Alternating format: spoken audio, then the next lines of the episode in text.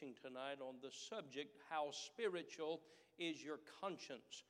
How spiritual is your conscience? Mark your place in 1 timothy chapter 4 uh, we'll look at other passages and back to here in just a few minutes. Heavenly father i bow to pray uh, not out of requirement nor habit but out of hunger for the power of the holy spirit. Thank you for meeting with us this morning but I am thankful that every time we come to you, we can find fresh, warm bread. We can find a fresh and a new manna to feed us yet again. I pray that our souls and our hearts would be hungry for the Word of God tonight, and I pray that you'd help us to listen on purpose. In Jesus' name I pray. Amen. Turn your Bibles, if you will, just a few pages to 2 Timothy chapter 4.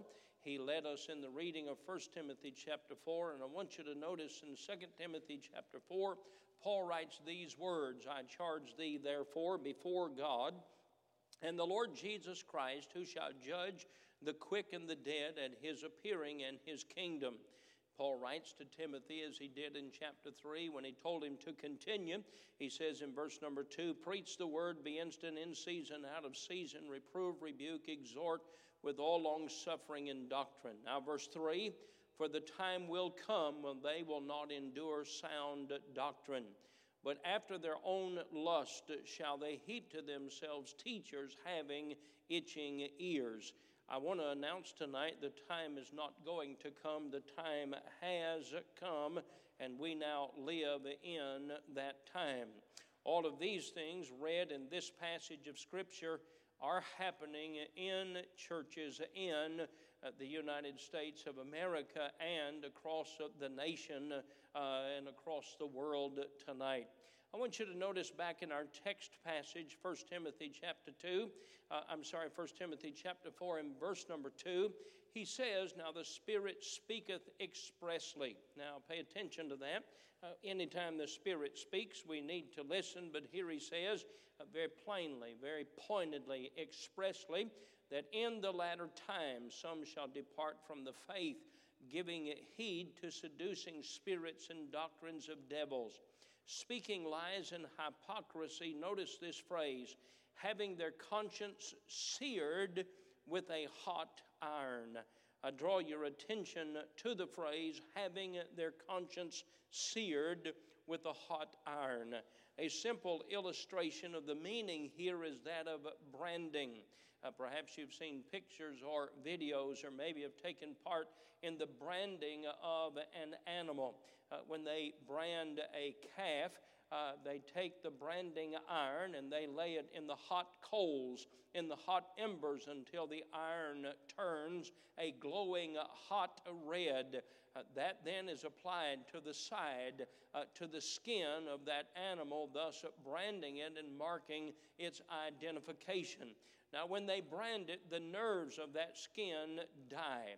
It is like a scar. You can remember the cut, but you can't feel the pain. In fact, most of the time in scarring, uh, the nerve is dead, and that's what happens uh, when the branding takes place. It is the deadening of the nerves. And so he says here, in the last days, there will be those that will have their conscience seared, or they will have them deadened. They will have them to the place that they no longer respond uh, to that which they should respond to. Paul is telling Timothy in our text that some will depart from the faith. Uh, perhaps it's because we've not had uh, social media until now, but never have I known a generation uh, where there have been so many to blatantly depart from the faith and attack those who are still in faith in God. And it's very obvious, it's very obvious if you're involved in any type of ministry to see that there are those that have departed from the faith. Now, this, the way this happens is through uh, these three things seducing spirits or seductive spirits. Uh, second of all, doctrines of devils. Uh, doctrines of devils. The devil has a set of doctrine. It's sad that churches will argue over uh, devil's doctrine and won't use a simple instruction to go ye into all the world and preach the gospel. Uh, but there will be doctrines of devils, and then speaking lies in hypocrisy. Uh, and I'll not go into the detail of that. And then the Bible says, as a result, having their conscience seared uh, with a hot iron. Another word for that word seared is cauterized. Uh, it's a popular thing now when there is pain in the legs or back or in the body uh, that causes a severe pain. They cauterize or cauterize, or they like a brand, or they sear that uh, so that there is no feeling. Now, Paul wrote this in both of his letters to Timothy. Are you with me tonight? He wrote this in both of the letters to Timothy.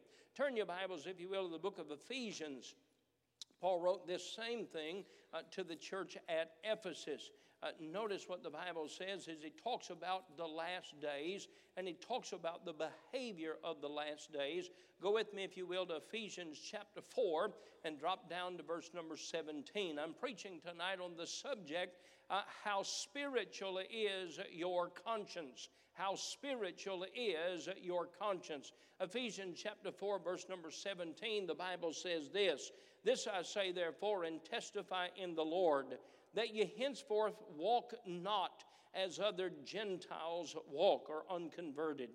Notice, in the vanity of their mind, having the understanding darkened, being alienated from the life, uh, alienated from the life of God through the ignorance that is in them because of the blindness of their heart.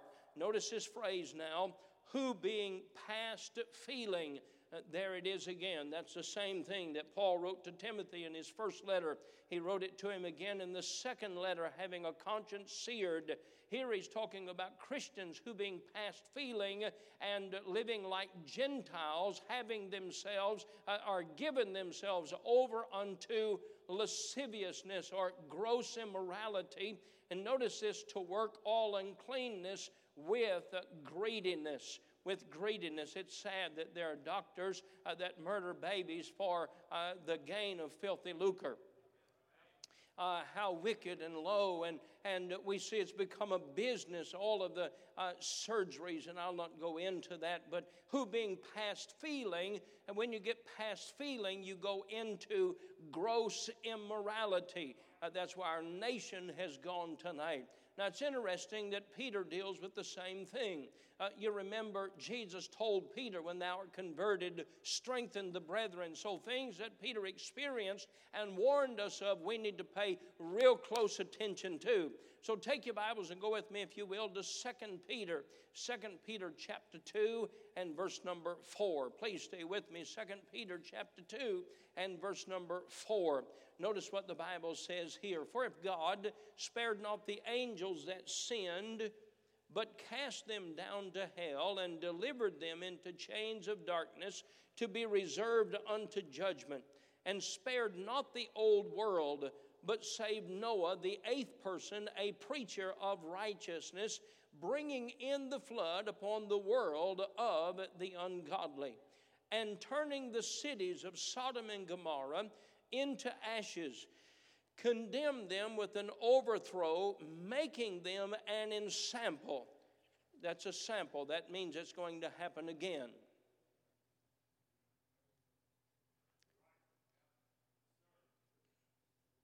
You see that?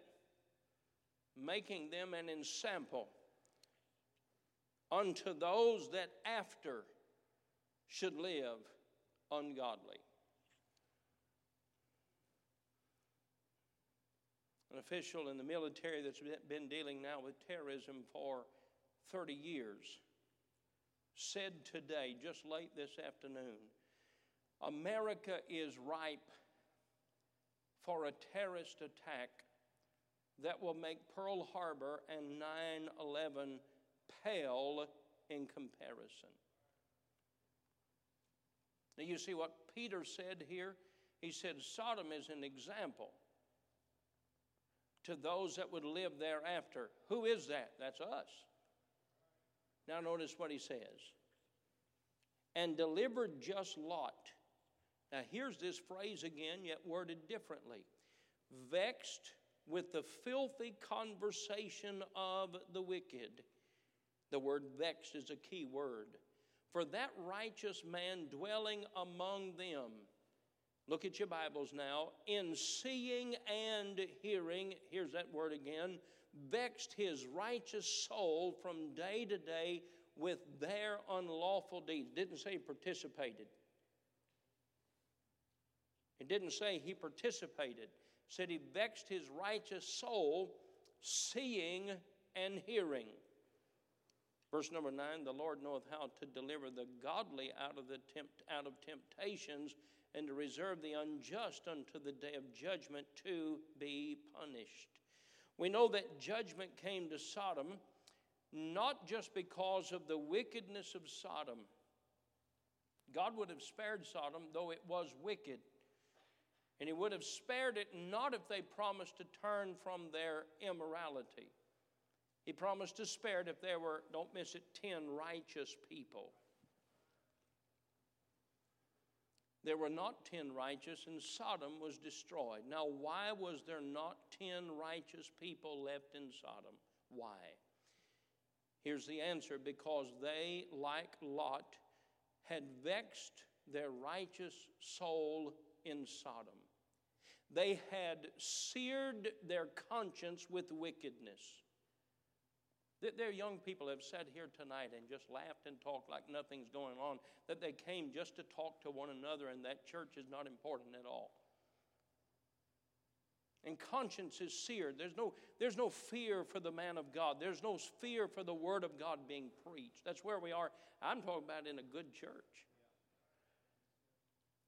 And, and, and Lot's, Lot's righteous soul was seared to the place that he saw nothing wrong with anything. In fact, they told Lot to get out. When the Israelis began to drop leaflets to get out, the, the Palestinians, they started fleeing, they started leaving.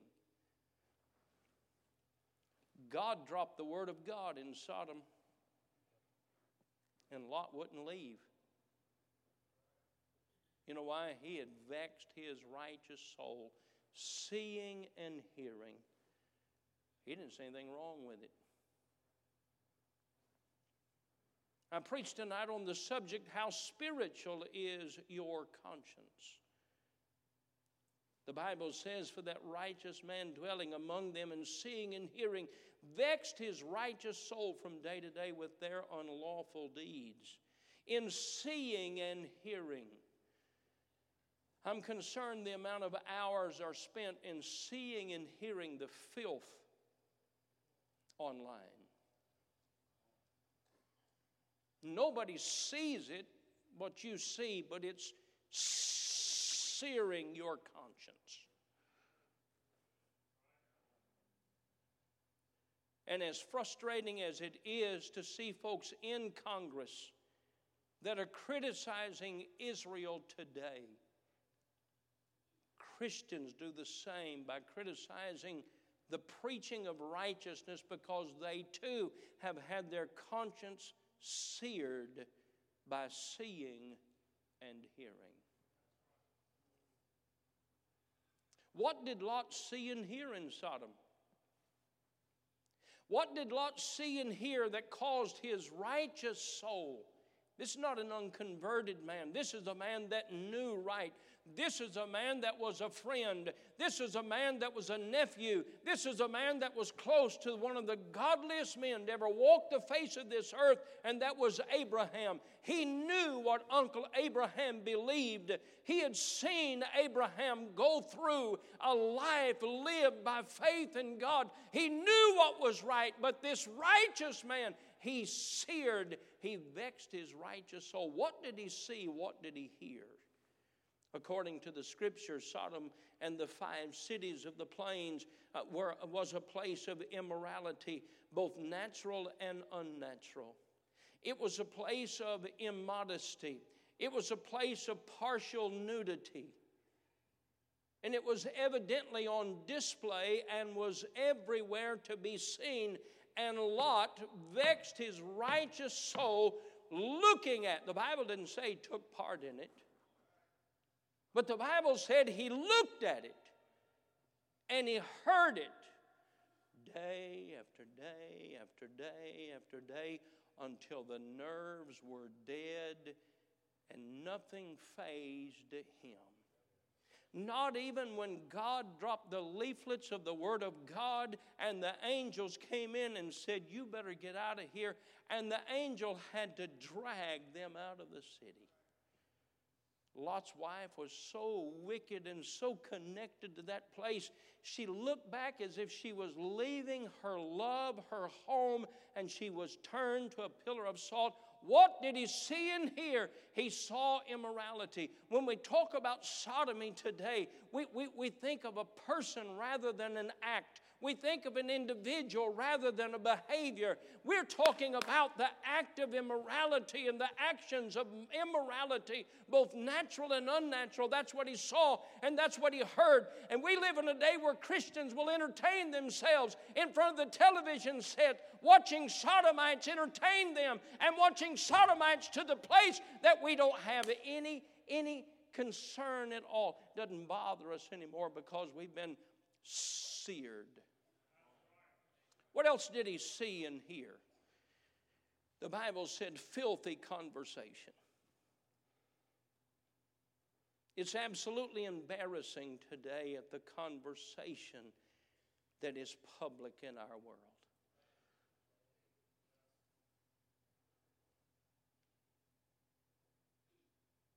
I probably shouldn't have done this and probably shouldn't even tell the story, but I'll tell it because cursing and using God's name bothers me so, so bad. What I'm going to tell you sounds like a joke. It wasn't a joke, I was angry. A fellow was in the airport. He was being loud and boisterous on the phone. He was cursing. And, and he said this Who in hell would want to go to Pittsburgh? And I just said in anger, All of them probably would. He said, What? I said, Did you just ask who in hell would like to go to Pittsburgh? I said, Sir, Pittsburgh may be bad, but it ain't as bad as hell.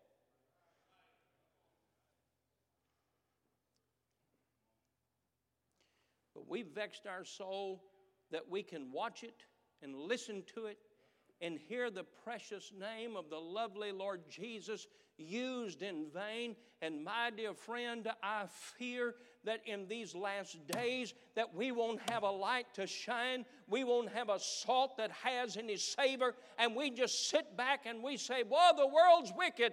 I'll tell you why it's rotten. The salt's lost its savor and the salt loses its savor because it has been seared. It has been vexed by the seeing and hearing of the filth of our nation tonight immorality filthy conversation. And then, number three, they promoted evil.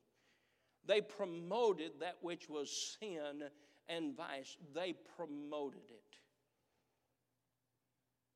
Number four, their pride. They weren't just living in immorality, they were proud of it. Have you heard of pride anywhere? Pride Day? Pride Month. Pride is an attitude of sin that turns the stomach of God. Pride is ever ugly and repulsive. And you know what's concerning? There are folks who will send me notes tonight and they'll say this that was harsh preaching tonight. Before you send it, I want to ask you how many notes you've sent to Hollywood and told them how harsh their horror movies and their filthy use of God's name in vain and their promotion of alcohol and their promotion of gambling. But you go ahead and send your letter to this preacher and tell him, I don't agree with that kind of preaching. I don't care for your attitude. I care for what the Bible says. And it's sad that we come to the place that our conscience is seared seeing and hearing and seeing and hearing and seeing and hearing from day to day. He cauterized his soul. He cauterized his reasoning. He cauterized his understanding. And as a result, there was no faithful witness. There was not a light left on in Sodom, and God destroyed the cities. And yes, it was because of their immorality, but at the end, it was because there was not a light to shine. And I want to tell you, dear friend, if there's any hope for America's uh, uh, uh, uh perpetuity, it will be because of preaching of righteousness. It won't be for the preaching of compromise. It won't be for the preaching of criticizing of the truths of that Bible. It will be old time preaching on righteousness. That's the only thing that will help perpetuate and continue the freedom of our nation. What happened to Lot? Is what Paul and Peter warned Christians of the last day about. Don't allow in the last days, he wrote, Timothy, the time will come when they will not endure sound doctrine. I have showed this book right here, Bible Doctrine, to people in their homes in the last 30 days that have said it really doesn't matter to me. What matters is the way I was raised. Now, it's sad to see in our day a turning from the gospel.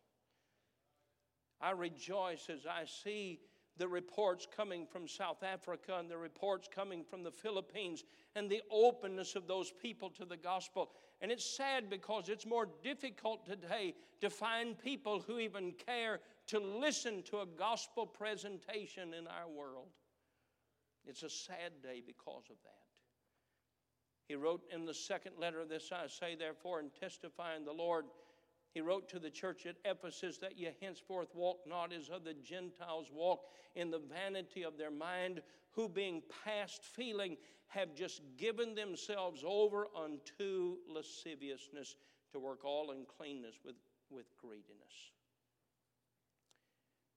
As I understand this, I think it's important what I allow myself to see this week. As I understand the scripture, it's important what I allow myself to hear this week. I don't want to be in the company of those that are going to use my Savior's name in vain. I don't want to be in that crowd. I was a young teenager. I was 16 years old. And I was working at an auto parts store. A man who became my friend, a black gentleman a state trooper about six foot three, just, just a big guy.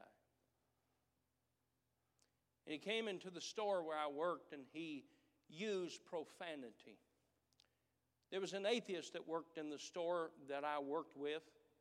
He stayed away from me like, like roaches stay away from light. I mean, he, he, I wasn't unkind to him, but, but didn't tell me his stories. He, he didn't. And I would always and, and I admired the man. I admired his uniform. I admired him. But I wouldn't wait on him, or I would let the other man wait on him because of his vulgarity. Now, I want to tell you if cursing don't bother you, your conscience are in bad shape, and you need to let them get softened up again by the wonderful Holy Spirit of God. One day I had no choice but to wait on Mr. David And he cursed, and I said, Sir, can I ask you a question? He said, Yes, sir, what is it? I said, Sir, you, you, you have a, a, a mother that you're close to? Oh, he, he said, Yes, I love my mom. I said, How would you feel if I cursed your mother? He said, Little man, I wouldn't let you curse my mother. And he showed me how big and strong he was. I said, Well, sir, I couldn't I couldn't do anything to you physically, but I want you to know it hurts when you curse my Savior. For you see, I was a sinner, and I remember how I began to tremble in fear. But I told him, I said, You see, I was a sinner on my way to hell, but God gave His Son to die on the cross for me. And if it wasn't for Him dying on the cross for me, I'd be on my way to a devil's hell. It breaks my heart to hear you use God's name in vain like that. That big fellow, six foot three, he said, Young man, he said, I'm sorry. Here's what he said I never thought about it. And most people don't. You know why? They're, they've heard and seen so many times. And they're sadly, they're Christians curse and swear, even use God's name in vain because of seeing and hearing. I had the privilege to lead that man to Christ at a later time. We became friends. We get to the place that hearing and seeing, I don't know about you, but it scares me. Because the only hope for America is not a lack of immorality, but a presence of salt and light. It is true that if you allow yourself to hear cursing, and to be around immorality and immodesty and half nakedness over and over and over, that you not only will become callous to it, you will become an ally to it. And it is sad when a Christian is around so much worldliness that carnality looks spiritual. I'm embarrassed that the rock music of the world is brought in and, and don't take my word for it. Take the word of every rock musician that knew how to manipulate a person's not just thinking and feeling, but they knew how to manipulate the behavior of a body to tell them to commit immorality. And they still do that with music. Don't you come to me with your little argument about rock music. There's not one, there's not one ounce of good to it. And you ask any rock musician that ever used rock music to manipulate a crowd to make himself wealthy. You ask the fathers of rock music to see what their purpose was. And we get around it so much that we say, and I'd be ashamed to utter these words. Well, I just don't see anything wrong with it. Careful. Your calluses are showing.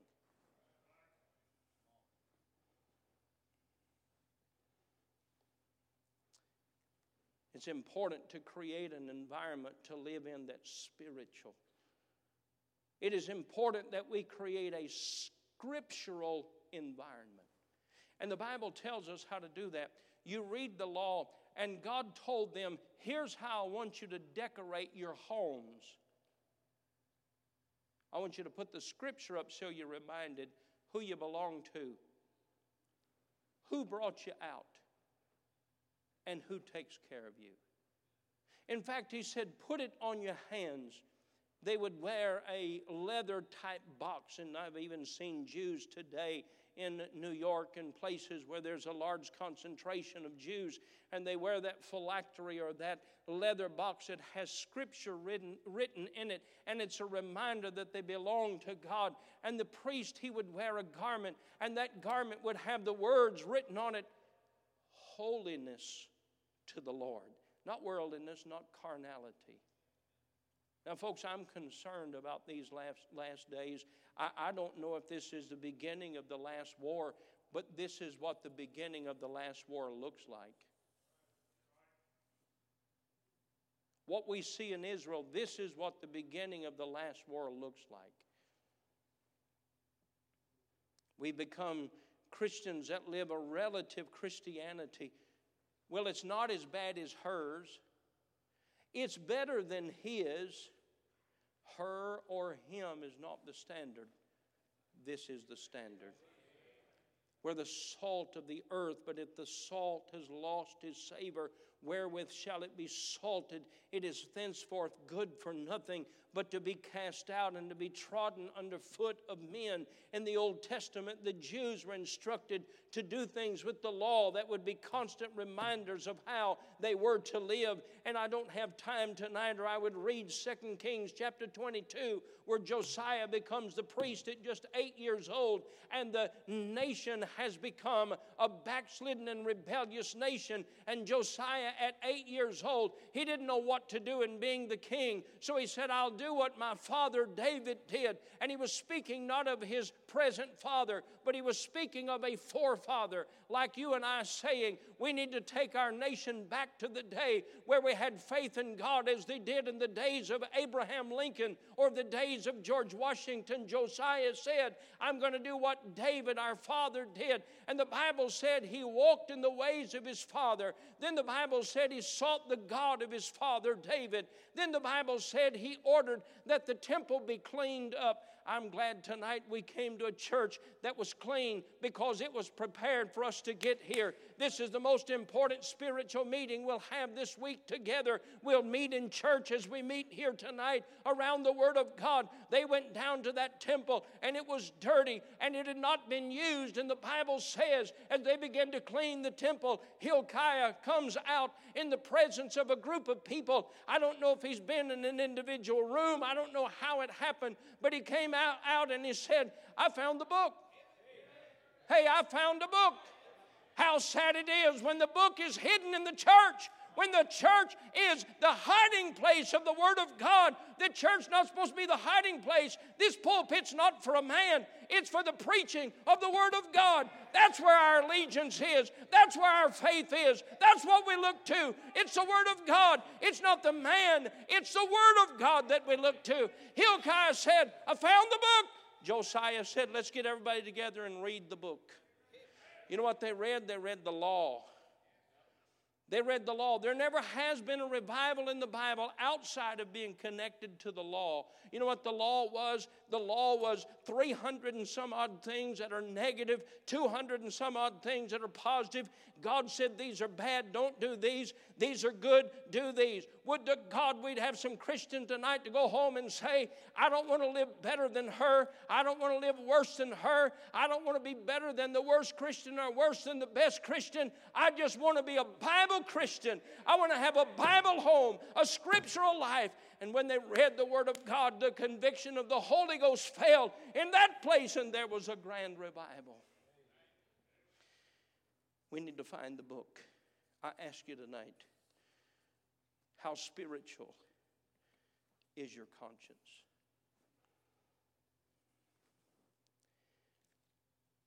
When Laura was just a baby, my wife had a tragic accident, cut her fingers and, and, and her arm. And the surgeon did a wonderful job, and the Lord answered prayers. And they said to me she'd never play the piano again. It's obvious that she does. But she plays with nine fingers because in this hand, the cut, the glass cut what's called the ulnar nerve, and she has no feeling in that finger. She has no feeling. She plays with nine fingers. If I could get 15 fingers to do what those nine can do, it'd be good. No feeling. What part, what part of our lives have been seared by the seeing and hearing? Hey, folks, it's a wicked world. And I know tomorrow we have to go out in it, but I don't have to put it on my phone. I don't have to bring it in my house. I don't, I don't have to turn the movies on that are going to promote the wickedness of Sodom. I don't have to put that in my motel room tomorrow night. The happy life is a life that has a conscience that's spiritual and alive and sensitive toward the things of God. Stand with me, if you will. Heavenly Father, thank you for the Word of God.